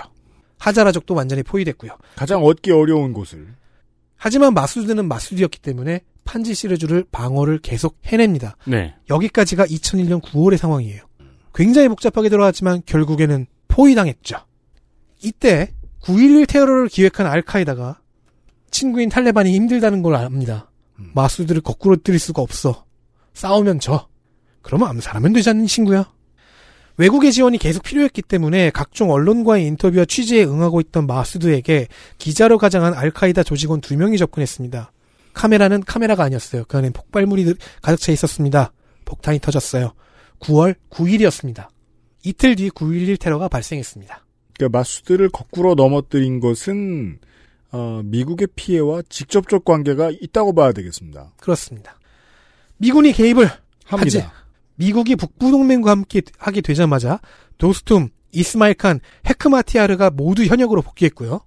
소개하지 않았던 파슈툰의 유니스 할리스, 뭐 하자라의 하지 모하키크 같이 세력을 잃었던 다른 유명 사령관들도 마찬가지로 돌아왔습니다. 미국 보고 들어온다는 거군요. 마침 탈레반은 과거의 헤크마티아르처럼 폭정의 대가를 치르고 있었습니다. 도시민들과 일부 각성한 시골 민중들이 미국과 북부 동맹을 반기면서 지지했기 때문이지요. 물론 헤크마티아르는 정신을 못 차리고 탈레반 편에 섰지만 북부 동맹이 정권을 잡았습니다. 네. 그죠. 이제는 정말로 권력 분점과 정치 안정화를 이루어내야 했어요. 모자데디아 라빠니가 10년 동안 실패했던 건데 이번에는 파슈툰족에게 명분을 주지 않기 위해 과도 정부의 대통령으로 파슈툰족의 하미드 카르자이가 선택이 됐습니다. 네. 온갖 대원로회도 만들어졌고요. 하지만 헤크마티아르, 탈레반, 알카이다의 잔당들은 여전히 지방에서 저항 중이었습니다. 완전히 부수기는 어렵다 여기는. 카르자이 대통령의 별명이 카불 시장이 됩니다. 음. 그래도 중앙 정치의 안정화는 얼추 이루어져 갔어요. 대원로회 하나가 어, 카르자이를 과도 정부의 대통령 선출하는 형식을 치렀고요. 이탈리아에 살고 있었던 과거의 마지막 왕, 자 히르샤가 어? 30년 만에 귀국을 해서 아 아직 살아 계셨네. 그 대통령을 추인해주는 절차까지 끝냅니다. 권위를 준 거죠. 네. 2003년에는 헌법을 만들었고요. 2004년에 대통령 선거를 했고요. 2005년에 국회의원 선거도 치렀어요. 대선 승자는 하미드 카르자이. 이제는 과도 대통령이 아니에요. 카르자이는 2009년에 재선했고 2014년까지 임기를 지냈습니다. 그러면서 이제 다우드 칸 이후 최초로 아 다우드 칸 자이르샤 이후 최초로 죽거나 실각하지 않고 권력의 자리에서 내려오는 사람 내려온 사람이 됩니다. 멀쩡하게 임기를 마친. 네. 뭐 선거 때마다 부정선거 시비는 튀어나왔어요. 그리고 신빙성이 있는 의혹이었죠. 그리고 미국이 실수를 저지르죠. 아프간 전쟁이 끝났다고 간주해버리고 이, 이라크 전쟁을 시작했어요. 병력을 딴 데로 보냈다. 지방 반군과 탈레반에겐 이 시간이 재충전의 시간이 됐습니다. 음. 어차피 마수드는 죽었고 이스마일 칸과 도스트는 이제 정치하고 있거든요. 네. 미국이 개입할 때 이 장군들이 돌아왔다는 얘기는 한 자리 하려고 그랬던 거였다. 2006년부터 탈레반이 파키스탄의 국경을 넘어 분탕질을 치기 시작합니다. 미군의 교전 횟수와 사상자가 해마다 늘어갑니다. 쿤두즈와 같은 변경의 몇몇 도시들은 탈레반 출몰이 일상처럼 됩니다. 일시적이나마 탈레반의 통치에 들어가는 도시도 생겨났고 라빠니와 같은 전직 무자헤딘 사령관이 암살당합니다. 한국의 샘물교회 교회 선교단이 피랍된 것도 2007년, 이즈음이죠. 2007년이었죠. 음. 네. 이 변화, 어, 그리고 탈레반의 변화가 00년대 말과 10년대 초에 잠깐 있었어요. 파키스탄의 북동부를 점거해버려요. 아니 파키스탄은 계속 지원을 해주고 있었잖아요. 덕분에 파키스탄 정부와 사이가 틀어집니다. 아, 파슈툰 지역이 그냥 그대로 그러니까 이제 파키스탄 정부는 아니야 이 이 이 이 난민 규모는 이제 너무 많아라고 비명을 지르고 있었고 탈레반 니네들도 좀 자중하면 안 돼? 음, 음. 그러기엔 너무 세졌다. 네. 그러는 동안 이스마일 칸은 실각했고요. 아마도 다른 지방 군, 군벌들처럼 반군이 되지 않기를 바란 카르자의 대통령의 따뜻한 마음이었던 것 같아요. 뭔 소리야. 헛소리죠. 네. 이스마일 칸은 헤라트 주지사를 거쳐서 수전력부 장관으로 가는데요. 이 과정이 사실은 좌천이라고 다들 해석을 하더라고요. 그래요. 지역을 꿰차고 앉은 지방 군벌들을 해체해야 되잖아요. 최소한 이스마일 칸이라도 그 해체를 당한 거예요. 2003년 8월에 북서부 병력에 대한 지휘권을 박탈합니다. 이스마일 칸에게서. 이후 이어지는 이야기는 소스마다 전개가 다 다른데 공통점은 이스마일 칸이 권력 중심에서 밀려났다는 부분이에요. 그래서 실력 행사를 하기로 마음먹고 무력 시위를 일으킵니다. 폭력 시위를 일으킵니다. 여긴 계속 이런 식이군요. 파벌에 대한 정리도 하기가 어렵네요. 이 시도가 아프간 육군에 의해 좌절되었고 설상가상으로 소, 소규모 교전에서 이스마일 칸의 아들이 사망해 버립니다. 그래서 수전력부 장관으로 만족하고 권력 중심에서는 멀어졌다는 이- 거죠. 야 장관하기 싫다고 전쟁 일어나 전쟁 일으켰다가 2000, 진압당하고 그냥 장관합니다. 2005년부터 2013년까지 꽤 오래 재직을 했는데 그마저도 주변인의 불법 무기 소지 혐의가 2012년에 제기되면서 그만둬야 했습니다. 이게 실각의 끝이죠. 도스트문 전개에서 끈질기게 살아남아서 반면에 다음 정부에서 대- 부통령까지 했다는 얘기를 전해드렸고요. 네. 그러는 동안 2013년 물라 오마르가 병사를 했고요. 후임자가 만수르라는 사람이었는데 미군의 드론 공격으로 2016년에 전사했고요. 현재 하이바툴라 아훈드자다라는 사람이 텔레- 탈레반의 최고 지도자가 됐습니다. 그리고 비밀주의와 독재정의 성격 때문에 이들에 대한 정보를 거의 알기가 어렵습니다. 음. 이놈의 탈레반 가니 대통령에게도 두 번째 대통령에게도 중대 과제일 수밖에 없죠. 그렇죠. 그리고 무자헤딘 선배들이 보여줬던 건 일단 포용 정책이잖아요. 네. 그래서 탈레반 너네 강한 거 알겠어. 이제 분탕질 좀 그만 치고 정식 정당이 돼서 중앙 조치가 들어오면 어떻겠니라고 권해봅니다. 자, 공화국 정부가 출범한 지도 10년 됐고. 그러니까 상식적으로 얘기해 보자 이제 그만. 네. 대통령 선거도 세 번이나 치렀고. 네. 이 정도면 저 시골이라도 어느 정도 근대화가 되었을 거라는 자신감이 붙을 만도 하죠. 물론 탈레반은 거부했습니다. 네. 이제는 프로파간다가 바뀌었거든요. 미국이라는 불신자의 나라와 연합한 카르자이, 가니, 저 정부들은 자힐리하다. 아, 근데 그런 말을 감히 할 수 있는 건 자신감이 있다는 거잖아요. 그렇죠. 근데 앞뒤가 계속해서 안 맞네요. 일관성은 확실하죠. 네. 내가 이길 거야. 음. 내가 해먹을 거야. 가니 대통령도 전임자 카르가이저처럼 2020년 재선에 성공을 했습니다. 그런데 두 번째 임기가 시작된 지 1년 만에 미국이 20년어치의 넌더를 내며 철군을 하는 대형 악재가 터졌죠. 답 없죠. 이건 뭐 중국을 견제하고 싶은 마음도 좀 있었을 것이고 타- 탈레반이 정권을 잡으면 신장 위구르 지역을 좀 교란해주지 않을까. 그렇죠. 근데 돈 그러니까 기왕 퍼진 뭐랄까요 종양을 더 퍼지게 하자. 옆에는 바로 중국이 있으니까. 근데 이제 중국은 재빠르게 불가침 협정을 맺었죠. 음. 물론 그것도 약간 허점이 있다고는 하는데 아직도 걱정이 많을 거예요 중국은. 가니 정권은 탈레반의 진군을 막지 못하고 공세를 편 할- 탈레반에게 형- 현재 영토의 전부를 내어준 상태입니다. 그리고 본인은 도망쳤습니다. 그렇습니다. 네. 자, 이스마일 칸, 배신만 당한 인생 끝에 아들도 잃고 병력도 잃었죠. 헤라트의 존경만한 유지로 살고 있던 중 탈레반 러시의 맛을 방어하기 위해 소수의 친위 병력, 그러니까 자기 마지막까지 남은 자기 부하들을 네. 데리고 현지 군에 헤라트 방어군에 가세를 했어요. 근데 가니 정부가 도망쳤잖아요. 헤라트 방어는 너무 어이없게 어떻게 뚫렸는지도 알 수 없게 뚫려버립니다. 또 배신을 당한 이스마일 칸은 이번엔 정부에게 배신을 당했어. 도주하려다가 탈레반에게 붙잡혔고 네. 또 이번엔 도저히 그 상처를 못 이겼는지 탈레반 지지 선언을 하고 이란으로 쫓겨납니다. 그러니까 이제 그 지난 30년, 40년간 열심히 살았던 그 군벌들이 이제 드디어 정리가 되네요, 다. 그리고 헤라트 함락에 음모가 있었다는 말을 하고 있는데요. 알고 보니까 가니 대통령이 탈레반의 카불 공세가 시작되기 2주 전에 교전 금지 명령을 내렸다는 얘기가 있어요. 음, 그러니까 자꾸 왜 저 한국의 뉴스 보는 분들이 가니 대통령을 이승만과 비교하잖아요. 사실 모든 걸 알고 있었고 본인은 내뺄 준비를 했다. 음. 음. 왜 헤라트가 쉽게 무너졌는지 알 수 있겠죠. 음. 이스마일 칸이 합류했는데도 음. 그 덕분인지 탈레반은 망명을 선택한 가니 대통령을 놓아주었습니다. 물론 최근의 뉴스를 보면 돌아와도 용서해주겠다 이런 말 하는 걸로 봐서 어, 오면 죽여버리겠다 이런 생각도 있긴 있는 것 같은데. 오면 카불이나 헤라트 주민들이 죽여버릴 거예요. 네. 네. 그리고서 지금은 연합전선 하나만 남은 상태입니다. 아 그런 거군요. 이렇게 그러니까 뭐랄까요 그 내전은 언젠간 끝나잖아요. 네. 근데 생각할 수 있는 최악의 결과로 끝나는 것 같다. 그럼 이제 질문이 생기죠. 대체 이- 그동안 공화국 정부는 뭘 했는데 그렇죠. 카르자이와 가니가 뭘 한 건데? 근데 공화국 정부가 이제 그만 군벌을 해체하고 공화정으로 가자고 해서 군벌들을 해체한 게 이스마일 칸의 실각이었는데 네. 고작 그 정도가 성공이었던 거죠. 그러니까 군벌들을 해체한 게 탈레반 역습의 원인이 될 수도 있는 거잖아요. 그렇죠. 그렇게도 그렇게도 추적을 해볼 수 왜냐면 있죠. 자국이 그 국력이 그렇게 강하지 않은 상태에서 음. 네. 자, 그래서 얘네, 얘네들은 뭘 했는가? 사실상 아무것도 안 했다고 봐도 무방할 것 같습니다. 덕질인의 평가 시간이에요. 현재 아프가니스탄의 경제 상황은 해법이 보이지 않는 총체적 난국 상태입니다. 그 중심에는 국가 시스템에 스며든 지독한 부패가 있죠. 지금까지 미국이 아프간에 쓴 재건 비용은 1320억 달러, 약 154조 원입니다. 이 금액을 20년 동안 퍼부었는데 GDP가 북한보다 낮다는 겁니다. 물론 여기엔 여러 가지 문제가 있습니다. 일단 이 땅이 사막화가 진행되고 있- 있고 네.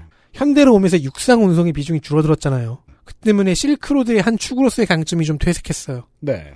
그나마 남은 가치마저도 소련과의 전쟁과 내전 때문에 다 날아가 버린 상태예요. 지역마다 분연히 일어났던 무자히딘 중에서는 음, 끝까지 살아남았지만 중앙 정부에 참여하지 않은 놈들 있죠. 반쯤 도적단이 되기도 합니다. 왜냐하면 군벌에 한번 들어갔는데 내 그 정세가 불안정하면 다시 경제인으로 돌아가는 경우는 드물어요. 그렇죠. 오죽하면 내전기 때 탈레반이 했던 알바가 파키스탄 쪽에서 가는 그 육상 운송의 치안을 대신 담당해 주는 것도 있었어요. 그러니까 이런 거죠. 이 군벌들 지역 군벌들 같은 경우에는 토호는 총을 한번 들고 거리에서 그 개인적으로 권력을 느껴보면 그걸 뛰어넘을 어떤 보상을 받지 않는 이상 그걸 뛰어넘을 탄압을 받지 않는 이상 총을 내려놓고 싶지 않습니다. 네. 네. 그리고 탈레반과 싸우던 당시에 마수드와 라빠니가 걱정했던 게 중산층의 증발이었습니다. 그리고 사라진 것은 중산층만이 아니죠.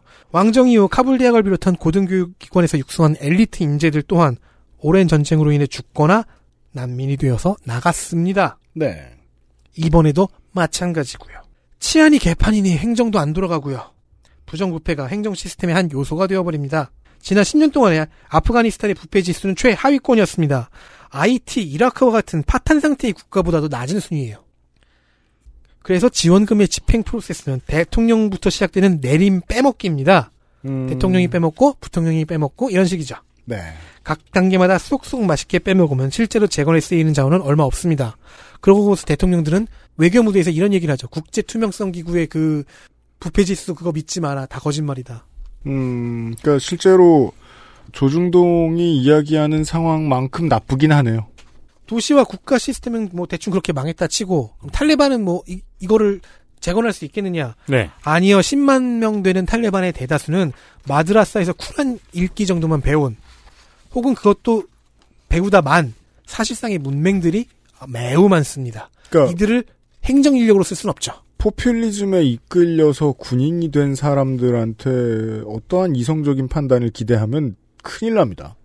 게다가 사막화가 진행 중이에요. 전쟁으로 인해서 지역 간 거래도 줄어들어요. 음. 잉여 생산량을 팔 수가 없잖아요. 네. 그런 루트가 급감합니다. 그럼 뭘 재배할까요? 공화국 정부와 탈레반은 양귀비가 어떠냐고 제안합니다. 마약으로 갑니다. 아프간은 현재 양귀비 생산 1위 국가가 됩니다. 현재 전 세계에서 소비하는 헤로인 중 한 8, 90%가량이 아프간의 양귀비를 원료로 해서 만들어지고 있답니다. 네. 이 시장 그 원료 시장의 판도가 아프간으로 인해서 엄청나게 많이 바뀌었다고 하죠. 즉 현재 아프간의 농촌 중의 상당수는 아편 팔아서 밀, 빵 사먹는 경제가 되어버렸습니다. 이걸 가지고 MBC에서 도쿄올림픽에서 양귀비 사진을 넣었죠. 그것도 아주 가난한 농민이 양귀비를 지게 가득 이고 가는 사진을 넣었죠. 네. 되게 저 좋은 타이밍인 게 잊을만 하면 갈궈줘야 돼요. 어, 그렇죠. 네. 제가 중앙정부와 탈레반이라고 했잖아요. 네. 양쪽 다 똑같았어요. 그러니까 그래놓고 양귀비 최대 생산국이라고 자막도 넣었어요. 네. 아편밀, 네. MBC보다 조금 더 답이 없어요. 아프간이. 네. 아편밀매는 맨 처음엔 부추겼겠어. 부추겨서 한 거죠. 음. 근데 이게 밀보다 돈이 되잖아요. 밀, 밀농사로 돌아갈 수가 없습니다. 아니 농민들은 지금 뭐 굶어 죽게 생겼는데요. 그러니까 차라리 아편 팔아서 빵 사 먹는 게 더 나아요. 어, 그럼요. 물론 팔기만 하지 않는다는 건 문제입니다. 그리고 아편 밀매가 중앙정부 지역민병대 탈레반의 자금줄이 되어줍니다. 그렇죠. 음, 그러니까 내전을 이렇게 오래 치르면 이런 방식으로 급전을 땡기는 방법 말고는 몰라요. 불가능해요. 경제 인프라가 다 박살났는데. 네. 하미드 카르자이 전 대통령의 이복 동생 왈리 카르자이라는 사람이 있어요. 음. 이 사람의 직업은 마약 밀매였습니다. 마약왕이었어요. 네. 대통령의 동생이 브레이커 브레이커. 미국도 양귀비 재배를 뿌리 뽑지 못했고 차라리 미군이 사는 게 더 낫겠다. 사서 태우는 게 낫겠다는 의견까지 나왔습니다. 그렇게 20년이 넘은 거예요. 음. 이제 시골은 양귀비를 재배하고 수확한 양귀비로 약편을 만들어 피웁니다. 음. 아이들까지요. 그렇죠. 이러면 이게 이제 그 마약 산업의 문제죠. 실제 돈이 돼서 돌아오질 않아요. 왜냐하면 사람들이 병드니까. 노동 생산성이 급격히 하락하죠. 경제 규모가 성장하지는 않고요. 2018년에는 이 지하 경제까지 다 합쳐도 0.2% 마이너스 성장입니다. 이게 옛날에 청나라가 걱정하던 그런 문제죠. 식량 생산량이 바닥이죠. 근데 미국이 빠졌어요. 식량 난도 격- 예상이 됩니다. 그죠. 그니까 다 빼먹고 조금 남은 거 먹고 살던 그것도 없어진다는 겁니다. 이제는 이 양귀비 재배가 너무 오래되고 너무 성행하니까 탈레반 정부에게도 부담이 됩니다. 그러니까 정신 차려 보자. 라고 해서 봤더니 이게 나쁘다는 걸 이제 알겠어요. 원래 알았던 것 같긴 한데. 늦었죠. 양귀비 재배를 금지하겠다고 했지만 아프간 사회의 기반이 되어버린 아편 문제에 해법을 내놓을 수 있을지는 미지수입니다. 일단 가니 정권이 무너진 속도가 너무 빨라서 정권 접수까지 걸린 시간이 탈레반 내부 예상보다도 훨씬 빨랐던 탓에 긴장이죠, 그러면. 행정 시스템 업 접수부터 어리버리했대요. 네. 그 자신 있는 거 말고 이제 통치를 해야 하니까. 하지만 전투에서는 그렇지 않아서 이제 전역을 손에 넣고 판지 시르주도 거의 반쯤 손에 넣은 것 같습니다. 음. 네, 이제 그런 뉴스들이 속속 들어오고 있죠. 게다가 생포되었던 이스마일 칸 이외에도 전 대통령 카르자이 탈레반 지지를 선언했습니다. 네. 그 행정 시스템이 들어갔어요. 그러니까 다 끝났다는 거예요. 사면 초과죠. 그리고 흥미로운 건 이겁니다. 전사한 탈레반 측 시신에서 파키스탄 신분증이 발견되는 등 파키스탄이 다시 개입한 것 같다는 느낌이 듭니다. 싸우다가 분명히 10년 전에 싸우고 있었는데 그러더니 며칠 전 파키스탄 공군이 직접 공중 공습을 감행했습니다. 9월 6일의 일입니다. 네. 판지 시르의 주도는 마자라크 시거든요. 여기가 함락당했을 때도 이 공중 지원 때문에 이 공중 지원에 힘입은 것이기도 합니다. 하지만 저항전선 측에 대한 외부 지원은 아직까지는 없다시피 하고요. 네. 이란이 강하게 유- 규탄하고 있긴 하지만 목소리뿐입니다. 음. 그리고 이제 공화국의 시민으로서의 정체성이라는 게 뭔지 어느 정도 함양하게 된 도시민들은 각지에서 목숨을 걸고 반 탈레반 시위를 이어가고 있습니다. 그렇습니다. 암룰라 살레 권한대행과 아흐마드 마수드 2세는 현재 필사적인 노력을 하며 저항 중입니다. 그러니까 물론 뭐 이 인도와 국력의 차이가 워낙 벌어져 있긴 하지만 그래도 파키스탄은 이 군사력을 충원하는 데 있어서 어, 자부심을 과하게 좀 넣는 걸로 유명하죠. 군인의 숫자로만 보면 한국군보다 많습니다. 그렇다고 그게 국방력이 더 세다는 건 아니지만 네. 아무튼 군사대국의 꿈을 늘 놓지 않는 나라예요. 그러니까 핵무기를 만들었지. 예. 이 긴 이야기의 끝에서 질문이 나오죠.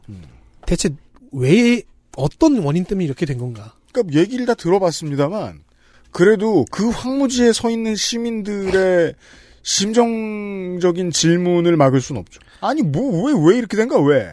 오마르만 욕하면 될까요? 지원 잘못해서 탈레반을 키워버린 미국을 욕하면 될까요? 이 문제에서 문제의 근원에서 발견할 수 있는 갈등은 자히르샤의 왕정 시대부터 내려왔다 내려온 겁니다. 그런 것 같습니다. 도농 갈등, 현대화, 근대화에 대한 거부감, 더 줄이면 사회 변화에 따라가지 못하던 사람들과의 갈등입니다. 네. 그들이 탈레반이 되었고 탈레반을 지지해줬어요. 그러니까 그 흐름은 느껴지죠. 사회의 변화 앞으로 한 발짝씩 나가는 변화에 못 따라가는 사람들이 많았다는 게 분명하고 네. 그 사람들이 무언가를 했을 것임도 예측 가능해요. 따라서 그냥 이 강물은 이리로 흘러오게 돼 있었다는 생각이 들 수밖에 없는 거예요. 네. 나디르 샤 왕이나 아흐마드 샤 마수드 장군 같은 최첨단의 아프간 사람들은 국가 근대화, 국민 국가, 현대화된 이슬람 이런 목표가 있었어요. 근데 방금의 문장에서 단 한 단어도 이해할 수 없었던 사람들이 자기들만의 반대 논리를 만들어서 탈레반이 된 겁니다. 이 논리 또한 반대편에 서 있는 나, 나디르 샤나 마수드는 알아들을 수 없었을 거예요. 그쵸. 무슨 말인지 알아들을 수 없어요. 아니 키오 우리도 우리도 못 알아듣겠는데. 아니 키오스크 못 쓴다고 전쟁을 해? 그런 놈들이 어딨어? 근데 이쪽에서는 물건을 사게 해줘야지. 그렇죠. 미친 놈들이야 신경 꺼. 세계관이 완전히 달라서 생기는 갈등입니다. 한쪽에는 세계사적 시각이 있고요. 평등의 가치가 있는데 다른 쪽에는 전통의 중요성과 부족주의가 있습니다. 현대인과 중세인이 싸운 거죠. 이 갈등이 가장 중요한 요소입니다. 네. 이 때문에 나디르샤의 근대화가 실패했고 탈레반이 발흥했고 탈레반이 근절되지 않은 겁니다. 그리고 이게 과연 아프가니스탄만의 이야기겠느냐? 전 세계의 이야기입니다. 탈레반은 발전과 진보를 따라잡지 못하는 사람들을 그저 남겨놓고 시야에서 치운 경우에 생기는, 생기는 최악의 형태입니다. 제 아무리 옳고 고상한 의제라도 그걸 사람들이 이해하지 못해서 참여하지 않는다면 아무런 의미도 없습니다. 네. 모두가 이해할 필요까지는 없지만 뒤에 남겨지는 사람들이 쌓이다 보면 우리나라에서도 다른 형태의 탈레반을 만날 수 있을 것 같습니다. 네. 무기를 들지는 않았겠죠. 음. 극단주의적인 성격을 좀 덜 보일 수는 있겠죠. 하지만 탈레반인 줄 모를 수도 있겠죠. 곳곳에서 어 저건 너무 날카로운데 하는 것을 드러내죠. 살짝살짝. 이미 한국 사회의 갈등 조정 능력이 상당히 약화되었다는 진단은 나온 지가 좀 되었죠. 현재 보이는 갈등의 정체는 그 주제에 더 깊은 곳에 가라앉아 있을지도 모릅니다. 네. 우리 역시 세대로 예를 들어볼까요? 전후 최빈국의 세계관과 개발도상국의 세계관과 선진국의 세계관이 충돌하고 있습니다. 그렇죠. 이게 신문마다 사설의 내용이 그게 너무 다르죠. 다른 세계관을 이야기하고 있죠. 계급과 성별에서도 세계관의 충돌이 일어납니다. 한국에서 탈레반을 만들 수 있는 제1갈등의 정체를 너무 늦게 찾아내지 않기만을 바랄 뿐입니다. 네. 이상입니다. 실로 오랜만에 덕질인 주간이었습니다. 늘 그리고- 하는 얘기입니다. 그리고 우리가 사실 봤잖아요. 우리가 놓고 온 사람들이 어떻게 됐는지. 네. 뭐 저도 지금은 뒤처지고 있지만 우리는 그 태극기 부대라는 전혀 이해할 수 없는 사람들이라든가 네. 1년 전, 2년 전 정강원 목사가 지- 주최한 집회에서도 봤잖아요. 지지난번 총선이었나요? 그 이제 게임 끝나고 지도에서 이제 빨간색 파란색으로 이제 당선된 사람 표시할 때 네. 그런 얘기했었어요. 강남 서초와 목동에서 저쪽 동쪽에 있는 사람들을 지령을 내리고 있는 것 같은 그림이다. 근데 저는 그 얘기를 들으면서 반대라는 생각이 들었거든요, 오히려. 저쪽에서 존재하는 몰 이해와 몰 이해에 대한 의지가 네. 강남을 떠받들고 있는 것이다. 그, 그렇죠. 오히려 반대로. 네. 이렇게 설명하면 탈레반이 쉽게 이해가 됩니다. 네. 어디에나 있는 일인 건 맞는 것 같아요. 그래서 평화적으로 내전도 안 일어나고 잘 있는 우리나라 같은 나라, 뭐 다른 어떤 나라더라도 저는 이건 이제 조선일보의 사설 이런 얘기를 하는 게 아니에요. 미국에서도 생길 수 있는 일이에요. 생겼었고요. 네. 네. 정치인들이 이렇게 선택을 해요. 어쩔 수 없이 51% 이상의 국민이 좀 답답한 선택을 할 것 같다. 그러면 그래 한번 쉬어가는 거지 하는 선택을 하죠. 이번엔 어쩔 수 없겠군. 5년 뒤를 기약하자, 4년 뒤를 기약하자 이런 선택을 하죠. 네. 저는 그게 지금 이번 대선이라고 보는데 대한민국은 그때 잘 참는다는 건 그런 의미인 것 같아요. 그냥 참는 게 아니라 왜 한 발 후퇴하는 혹은 전진하지 않는 선택을 하지? 라고 하면서 그 답을 찾아내야죠. 열심히 부지런히 돌아다니면서 왜 그런 선택을 51% 이상의 국민이 하려고 들지? 알아내고 대화해야죠. 그건 도농 격차일 수도 있고 뭐 그게로 인한 뭐 종교적 원리주의의 발응일 수도 있고 무엇일 수도 있는데요. 다른 건 몰라도 아프간의 사례를 보면 이해는 쉽네요. 너무 극단적이라. 예. 너무 극명하게 드러나죠. 그래서 탈레반에서 종교적인 극단주의를 제거하고 보면 그들이 극단주의가 지향하는 점이 진짜 점이 보이, 보이듯이 우리도 그런 작업을 언- 이제 슬슬 해야 될 겁니다. 네. 모든 갈등들에서 앞에 나와 있는 그 문장들을 계속 지워 나가면서 음. 근원에 있는 그 갈등을 찾아내야 되겠죠. 트위터에서 네. 아이즈원 트윈스라는 분이 네. 기사 하나를 캡처해가지고 그래요? 공유해 주셨어요. 정광훈 음. 끝없는 황당 발언. 교인들 데리고 캐나다서 독립 국가 건설할 것. 월 진짜요? 네. 그런 다음에 음. 이 싸움을 하기 위해서는 엄청난 재정이 필요하다고 이야기했어요. 진짜요? 캐나다에서 땅을 사기 위해선. 어. 그리고 내 설교 조회수가 50만인데 만 원씩 헌금하면 50억인데 50억이 안 모인다. 그러다가 이제 50억 넘게 벌면 RPG를 살짤수 없어요. 어, 그렇죠. 캐나다 굳이 안 가고. 네. 네. 에디터의 쪽지를 받으시면 어, 선물을 받을 주소를 알려주시고요. 덕질인 수고하셨습니다. 감사합니다. XSFM입니다. 오랜만에 엄마 보고 왔더니 마음이 짠하더라고. 허리도 많이 굽어지고 주름살은 어찌 그리 많이 들었대. 그래도 전에는 머리숱 많았었는데 지금은 그마저도 휑한 느끼는 거야.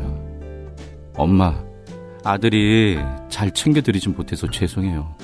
이제부턴 그 중 하나만이라도 제가 챙겨볼게요. 그, 그거 있잖아요. 그거. 말할 수 없는 고민? 직접 확인해보세요. 데일리 라이트 맥주 효모. 최고 창의 개수가 1인 4차함수 fx에 대하여 4개수 f1 공부할 때 피곤할 때 엄마 이건 뭐야? 알찬비? 마사지기. 아스트랄 뉴스 기록실 뉴스 아카이브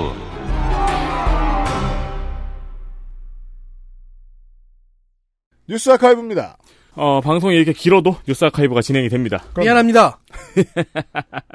작년 이맘때의 일입니다. 9월 11일 방심위에서 디지털 교도소에 대한 긴급 심의를 진행했습니다. 기억나십니까? 이게 이제 관심을 가지신 분들은 이 문제에 대해서 아직도 잘 알고 계시는데 잊어버리신 분들도 많죠. 그렇죠. 디지털 교도소는 성범죄자의 신상을 공개하는 사이트였습니다. 그렇습니다. 작년에는 n번방, 박사방 사건과 손정우 사건 때문에 성범죄자의 신상 공개 및 처벌에 대한 여론의 분노가 높은 시점에 크게 성장했습니다. 네. 저는 물론 나쁘다고 생각하면서도 그런 냉 소가 들었죠. 이 디지털 교도소가 하는 일을 원래는 한국은 메이저 언론이 나눠서 조금씩 팔아먹고 있었는데 음, 하는 생각도 들고 그랬어요. 네. 어, 여론의 분노가 높은 시점에 성장했을 때는 디지털 교수도가 잘못된 거라고 지적하는 사람들이 별로 없었어요. 그렇죠. 여기서부터도 불법이긴 합니다. 그 성범죄자 알림이 정보 공유하면 처벌받는 거 아시죠? 네. 네. 어, 심지어 근데 이 디지털 교도소는 이미 판결이 난 사건이 아니고 그냥 뭐 수사 중인 수사 중인 사건, 용의자 아니면 심지어는 제보받은 이야기. 그만큼 분별이 없는 사람들이었다는 뜻이에요. 네. 그냥 누군가가 메시지로 이 사람 되게 나쁜 사람이에요라고 얘기하면 조리 돌려주는 일을 한 거죠. 그러니까 자기들 나름대로는 자기들이 뭐 정확한 증거로 판단을 내렸다곤 하는데 그럼에도 불구하고 사실 사실이 아닌 사례가 계속 튀어나왔거든요. 그냥 뭐랄까요 빨리 부패한 슈퍼히어로죠. 그렇습니다. 네. 뭐 동명이인의 정보를 업로드하는 경우도 있었고 그렇죠. 어쨌든 간에 이 잘못 업로드한 일이 일어났었어요. 당연히 피해자가 나온 거고요. 음. 네. 그 여파로 9월 3일에는 자신의 잘못된 정보가 올라갔다고 억울함을 주장하던 20대 남성이 스스로 목숨을 끊은 일도 일어났습니다. 네. 상황이 이렇게 되자 디지털 교수들을 옹호하는 여론의 반전이 일어납니다. 그리고 몰랐던 분들이 이때 알게 되죠. 그렇죠. 이게 이제 반전이 일어났다고 옹호하던 사람들이 갑자기 마음을 바꾼 건 아니고 이 사건이 일어나기 전에는 디지털 교도소의 운영 방식에 문제가 있다고 말하는 사람들의 목소리가 묻혔겠죠. 그렇죠. 근데 사건이 일어나니까 다시 문제가 있다고 말하는 사람의 목소리가 더 높아진 거죠. 네. 네. 뭐 너도 성범죄냐 찔리냐 이런 식으로 서로 이제 싸움을 오갔었는데 이런 질낮은 대화도 있었고 뭐 다양한 토론 공간에서 좀 이제 성인 성숙한 토론도 있고 했습니다. 음. 네.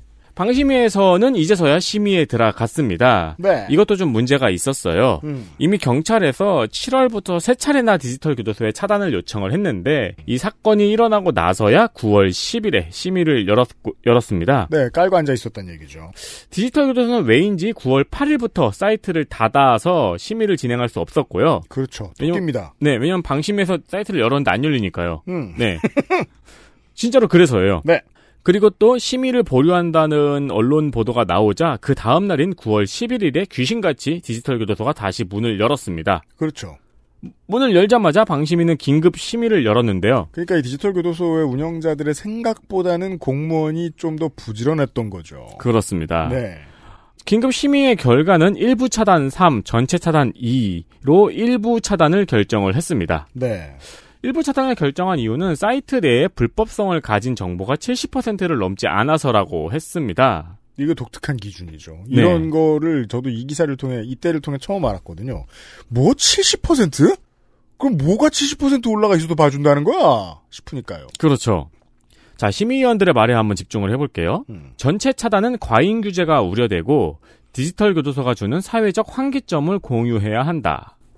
이게 전형적인 그 정치적 해석을 하다가 배가 산으로 넘어가는 상황이죠. 그러니까 틀린 말은 하나도 없는데 그러니까 아니, 뭔 소린지 알겠고 동의하는데 결론이 그러면 안 되지. 그리고 불법 정보들에 대해서 시정 요청을 했습니다. 음. 근데 이 시정 요청을 이행하지 않아서 9월 24일 2차 심의에서는 전체 차단 결정을 내렸습니다. 네, 그러니까 욕을 크게 먹을 뻔하다가 사실 이 이걸 일을 하던 심의위원들 입장에선 다행히 이렇게 됐죠. 근데 욕을 크게 먹었어요. 왜냐면 24일 날 전체 차단 결정을 내렸잖아요. 음. 하루 전날인 23일에 경찰이 베트남에서 운영진을 체포했거든요. 그러니까 이미 늑장 대응인 거죠. 네. 네. 그 이후에는 뭐 디지털 교수도는 2기가 물려받아서 운영한다 어쩐다 하다가 지금은 폐쇄가 됐고요. 이 수사 과정에서 디지털 교도소 1기의 운영자가 엠번방 운영에도 관여되어 있고 마약과 도박 관련 혐의로 수배 중이었던 사실도 같이 밝혀졌습니다. 그래서 이게 이제 그 처음에 분연이 같이 일어나서 화났던 시민들이 이해하지 못해서 머리 아파했던 인간사의 오묘함이었죠. 네. 뭐? 이 사람들이 그 사람들이라고? 하면서 그렇죠. 물음표가 띵 떠서 그 다음부터 그냥 이 얘기를 하지 않기 시작한 사람들이 많이 보였었어요. 아니 어떻게 이 사람들이 이 사람들이야? 엠번방 운영자였다고 하는 어, 이 운영자는 올해 4월에 3년 6개월을 선고받았습니다. 네. 이 사례가 조금 의미가 있다고 볼 수 있는 거는 그보다 1년 전에 일어났던 또 다른 사례와 비교해 봤을 때입니다. 음. 비슷한 사례라고 볼 수 있는 사이트가 또 있죠. 배드파더스. 네. 사실 방심이가 고민했던 이유도 이 사이트 때문이 아닐까 싶어요. 그럴 수도 있겠네요. 네, 이 배드파더스에서는 이혼 후 양육비를 주지 않은 엄마, 아빠, 그리고 코피노의 정보를 공개하고 있습니다. 이 경우에는 디지털 교도소 사건보다 1년 빠른 2019년 9월 22일에 무죄 선고를 받았어요. 그리고 방통위에서도 사이트를 차단하지 않았습니다. 네. 똑같이 신상 공개인데 왜 이쪽은 무대, 무죄 판결이 나왔을까요? 음. 몇 가지 차이점이 있습니다. 판결문에 그 차이점이 나와 있어요. 무죄 네. 판결 판결문을 살펴보면은 음. 일단 양육비 미지급 사실 말고는 다른 악의적인 비하가 없고요. 이익을 취한 적이 없고요. 그리고 공익적인 목적이 인정을 받았습니다. 네. 그러면서 동시에 이 법원이 양육비를 미지급하는 사람에 대한 법적 제재 조치가 거의 없고 그렇기 때문에 양육비를 못 받는 피해자가 구제받을 수 있는 제도적인 방법이 없다는 점을 함께 지적을 했어요. 그러니까 사실 판결 내용이 이거는 국가가 잘못했네를 내포하고 있는 판결이에요. 거기까지가 좋은 거예요. 그래서 배드 파더스는 살아남았습니다. 그리고 그 다음이 더 중요하죠. 배드 파더스 활동가는 실제로 실명을 걸고 활동을 하고 있습니다. 신상을 바- 밝히고. 음. 네. 참고로 이후 지금까지 배드 파더스로 인해서 해결된 양육비 지급 건수는 890건이라고 합니다. 그리고 여성가족부가 발의한 양육비 이행 확보 및 지원에 관한 법률 개정안이 지난 7월부터 시행이 됐습니다. 네. 살펴보면 제일 놀라운 건 운전면허 정지죠. 그렇죠. 겁나 효율적인 거 뭐 있지? 네. 너무 가혹하지 않은 거 중에 찾았죠. 운전면허를 정지시켜 버립니다. 음. 그리고 11월부터는 여가부에서 직접 양육비 미지급자의 명단을 공개하도록 되어 있습니다. 그래서 배드파더스는 올 10월 21일에 폐쇄하겠다고 밝혔습니다. 머리가 아프고 아, 마음을 잘 써야 하는 가슴으로 잘 생각을 해봐야 되는 정치를 하면서 아, 정무적 감각이 이런 문제죠. 누군가가 국가가 시스템이 하도 안 봐줘서 자경단이 될 때. 네. 그래서 제가 이게 그 법원의 판결이 이게 별로라고 얘기한 게 자경단이 되면 안 되는 거예요. 법원은 자경단이 되면 안 된다고 하면 돼요. 음. 작용해야 되는 이유는 알겠다. 그럼 그 다음에 누가 해야 되죠? 여가부 같은 정부가 나서야 되는 거죠. 네. 행정부가 해야 되고 입법부가 해야 되는 거죠. 이게 다행히 해피엔딩이 된 사례죠. 근데 이게 뭐 참남한상을 이렇게 설명할 수 있어요. 나무 위키는 왜 이렇게 사람들이 많이 붙어 있을까? 사관의 권력은 너무 매력적이거든요. 내가 사관이 되다니. 심지어 사관으로서 내 이름이 남지 않아도 돼요. 역사를 정의할 수 있는 그 권력은 짜릿하거든요. 음. 작게는 거기에서부터. ESPN 같은데 애널리스트로 고용되는 게 얼마나 어려운 일입니까? 스포츠 애널리스트로 고용되는 일. 보통 그 업계에서 한참 뛰고 커리어도 화려하고 이런 사람 아니면 못 들어갑니다. 네. 아니면은 이거를 이미 겁나 잘 배운 사람 통계부터 해가지고 충분히 인정받은 사람들이 들어가요. 왜? 그 사람들은 열심히 일하고 있는 선수와 구단을 평가할 능력을 부여받거든요. 네. 일종의 자경입니다. 자경의 영역이 범법을 이야기하는 것에서부터 누군가의 점수를 매기는 것까지 엄청나게 다양해요. 이럴 때마다 우리는 박판규 변호사의 이야기를 떠올려야죠. 권력을 잘게 쪼개는 이유는 모여 있으면 같아지니까. 음, 네. 박 변호사는 그렇게 말하지 않았습니다만. 예. 한 번쯤 그렇게 말씀해 주셨으면 좋겠네요. 좋게 하든 나쁘게 하든 평가하는 권력. 어디에 있어야 하는가. 혹은 얼마나 커도 되는가. 하는 문제를 시민들이 깨우쳐 줄땐 이런 극단적인 방법을 써도 좋다. 네. 그리고 좋은 결론이 나와서 다행일 때도 간혹 있다.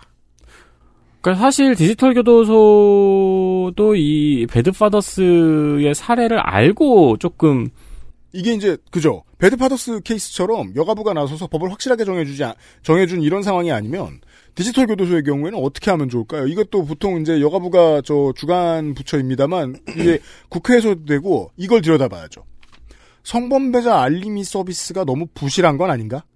이걸 알아야 될 필요가 있는 시민들이 혹은 피해를 당할 위기에 처해 있는 시민들이 좀 더 쉽게 벗어나고 혹은 그런 상황을 처하지 않을 수 있도록 국가가 시스템을 좀 더 업그레이드해야 되는 건 아닌가? 라는 철저한 반성이 필요했던 거죠. 네. 실제로는 그렇게 갔어야 되는 거죠. 그리고 뭐 그러니까 배드 파더스를 두느냐 마느냐가 결론이 아니에요. 아니 아니 아니. 디지털 교도소를 두느냐 마느냐가 결론이 아닙니다. 그리고 이제 뭐 성범죄자에 대한 처벌이 정말로 너무 약한 것은 아닐까? 또 생각을 해봐야 되고 개인적으로는 또 언론이 너무 성범죄에 대한 보도를 자극적으로 한 건 아닐까? 그렇죠. 걔들 혼나는 법도 생겨야 됩니다. 네. 그러니까 예. 시민들을 분노하게 한 건 언론의 책임도 분명히 있거든요. 네. 네. 그래서 그 언론의 이상한 기사를 보면 샤리아의 왜곡이 일어나죠. 시민들 머릿속에서. 어, 그럼요. 가서 찢어 죽이고 싶죠. 언론 보도만 보면. 그니까요. 네. 사실 생각해보면 제일 중요한 원칙은 그건 것 같아요. 자경단이 나올 때쯤 되면 국가는 뭐가 잘못됐는지 반성 철저히 해야 됩니다. 네. 예. 반성을 한 케이스가 배드파더스의 케이스고요. 이런 이야기입니다. 온 나라에 다 군벌들이 생겨나면 반성도 늦어요. 네. 그러네요. 예. 한 주 동안 국내 그 어떤 듣는 매체보다도 길게 아프간 문제에 대해서 소개를 해드린 그것은 알기 싫다. 430회였습니다. 다음 주는 추석입니다. 달력상 조금 애매한데요.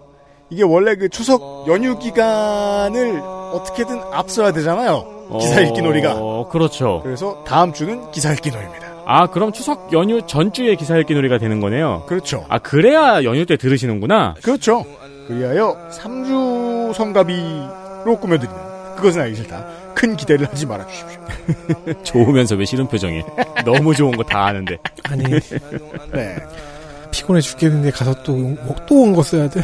매주 몇 년을 쓰는데. 덕질인이었습니다. 훨씬 많은 사람들과 돌아오도록 하겠습니다. 그들 중 다수는 이제 백신을 맞았더라고요. 여러분들도 신청 다 하셨죠? 다음 주 스튜디오에는 백신을 안 맞은 사람이 한 명 앉아 있겠네요. 그니까요. UPD라고요. 그것은 알기 싫다. 431회에서 인사드리겠습니다. 안녕히 계세요. 안녕히 계세요. XSFM입니다. I D W K